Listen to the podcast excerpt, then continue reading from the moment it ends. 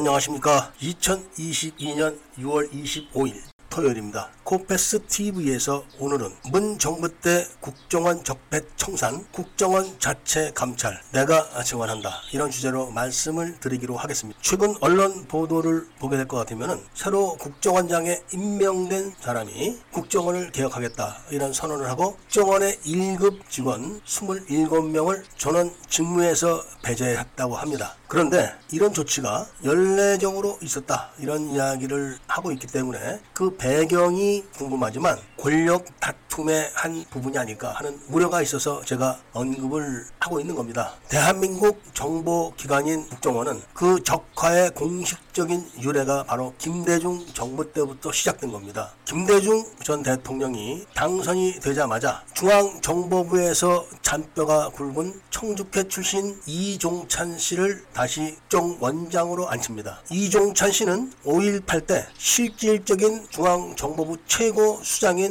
차장으로서 김대중을 체포해서 수감시켰던 장본이지만 실질적으로는 보호를 했던 그런 관계였습니다. 그런 이종찬을 국정원장으로 임명을 시켜놓고 둘이서 모의를 해가지고 중국에서 북한 경찰을 강제로 안기부에 납치해서 고문을 자행을 했었습니다. 그리고 이런 사실을 숨기기 위해서 노벨상 매수 공작도 펼쳤었습니다. 북한 경찰이 안기부에서 고문을 받다가 중앙일보사로 탈출을 하는 바람에 그 사건이 일부 드러나게 된 겁니다. 중국은 이 사건을 알아내고 김대중이 이종찬을 문책 인사해서 내쫓은 다음에 2대 국정원장을 또다시 청주회 출신인 천웅택을 임명을 합니다. 그런데 중국 정보부는 한국 정보부를 소나기에 넣을 기회를 엿보고 있다. 바로 이날 중국에서 암약 중인 국정원 직원 수십 명을 체포해서 구속해버립니다. 그러니까 취임식을 끝낸 천용택은 즉각 중국 정보부로 날아가서 10여일간 머물면서 구속된 안기부 직원들을 다 데리고 오면서 뭔가를 대가로 지불한 겁니다. 당연히 비밀 유지를 하는 조건이고, 그리고 대한민국 국정원이 갖고 있었던 정치 정보 주권을 중국 정보부에 양도를 하는 거죠. 그때부터 국정원은 대한민국에서 정치 정보 주권을 행사하지 못하게 됩니다. 문재인 정부 때는 군사 정보 주권도 넘어갔다고 합니다. 그리고 3대 국정원장인 임동원 씨 때는 북한에서 암약 중이던 한국의 휴민트들이 영변 핵기지 도면, 그리고 인근에 있는 화학기지 도면, 그리고 북한이 핵실험을 했던 흑 한 사발을 국정원으로 보내왔었습니다. 근데 그거를 국정원에서 접수를 거부를 한 겁니다. 그래서 본 방송을 하고 있는 제가 그 물건들을 미국 CIA로 전달할 수 있는 주선을 해줬었습니다. 그 시기는 바로 김대중이 노벨 평화상 수상을 하기 얼마 전이었습니다. 제가 그거를 분명히 기억하는 것은 그런 부탁을 했던 국정원 직원들이 저에게 연락을 해서 지금 김대중이 노벨 평화상을 수상했다고 한다, 이런 통화를 해줬기 때문에 기억을 하는 겁니다. 당연히 김대중 정부는 북한의 3대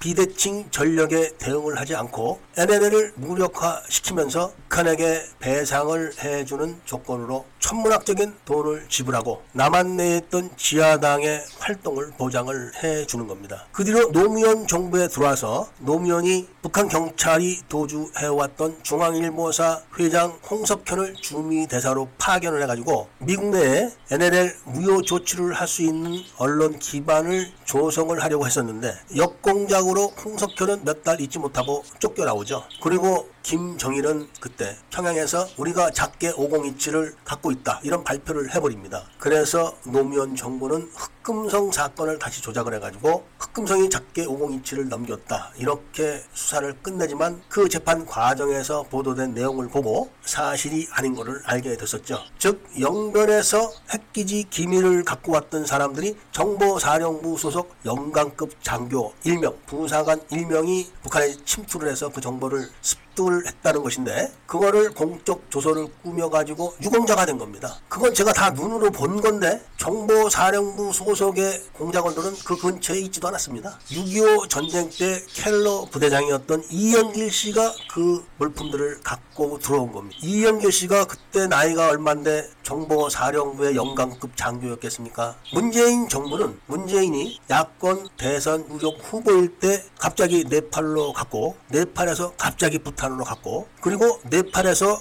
한국으로 귀국한다고 국민들에게 약속한 날 북한이 16년 만에 난수 방송을 재개한 겁니다. 이거를 문재인은 혐의를 벗어나기 위해서 16년 만에 난수 방송한 난수 방송 재개를 6월 24일에서 7월 15일로 조작을 해놨습니다. 왜냐면은 북한 난수 방송 호출 때 공작원 27호를 계속 호출을 해서 지령을 내렸는데 태블릿 조작을 할 때, 그러니까 2016년 9월 24일 날 난수 방송에서는 갑자기 공작원 21호를 호출을 해가지고 태블릿 조작 지령을 내렸던 겁니다. 공작원 21호 호출을 할 때 중앙일보 회장인 홍석현이 부탄을 방문을 했었습니다. 그리고 태블릿 조작이 시작돼가지고 박근혜 정부가 전복되는 기초가 된 겁니다. 그런데 문제는 부탄에는 북한 사람들이 장기 체류를 할 수가 없습니다. 그런데 부탄에 해외 해킹 총지휘본부가 있었습니다. 그러니까 그런 장기 체류를 할 수 있는 여건을 한국 사람들이 만들어줬던 겁니다. 이 부분에 대해서는 언급을 할 수가 없습니다. 그렇게 해서 문재인은 부탄에 가서 해외 해킹 총본부와 일정한 약정을 한 겁니다. 북한의 해외 해킹 총본부의 주 임무는 김정은의 통치 자금을 확보하는 것입니다. 그래서 그곳에서 인공국가인 방글라데시 국영은행을 해킹을 해서 10조 원이 넘는 돈을 해킹에 성공했다가 인출하는 과정에서 실수를 해가지고 돈을 찾지 못한 사실이 보도가 되기도 했었습니다. 탈북자들과 북한에서 흘러나오는 정보들을 종합해보면은 바로 지금 국정원에서 조사를 하겠다고 하는 문재인의 방북 직전에 북한의 육군 소장이 처형이 됐었습니다. 이제 우리 고생 안 해도 된다, 이런 발언을 하고 배급을 확 늘렸다고 한 겁니다. 그런데 처형된 죄목이 당과 수령을 배반하고 국가기관의 기밀을 지키지 않았다, 이런 죄목으로 권총 90발 집중 사격 처형으로 생을 마감했다고 합니다. 그리고 얼마 안 있다가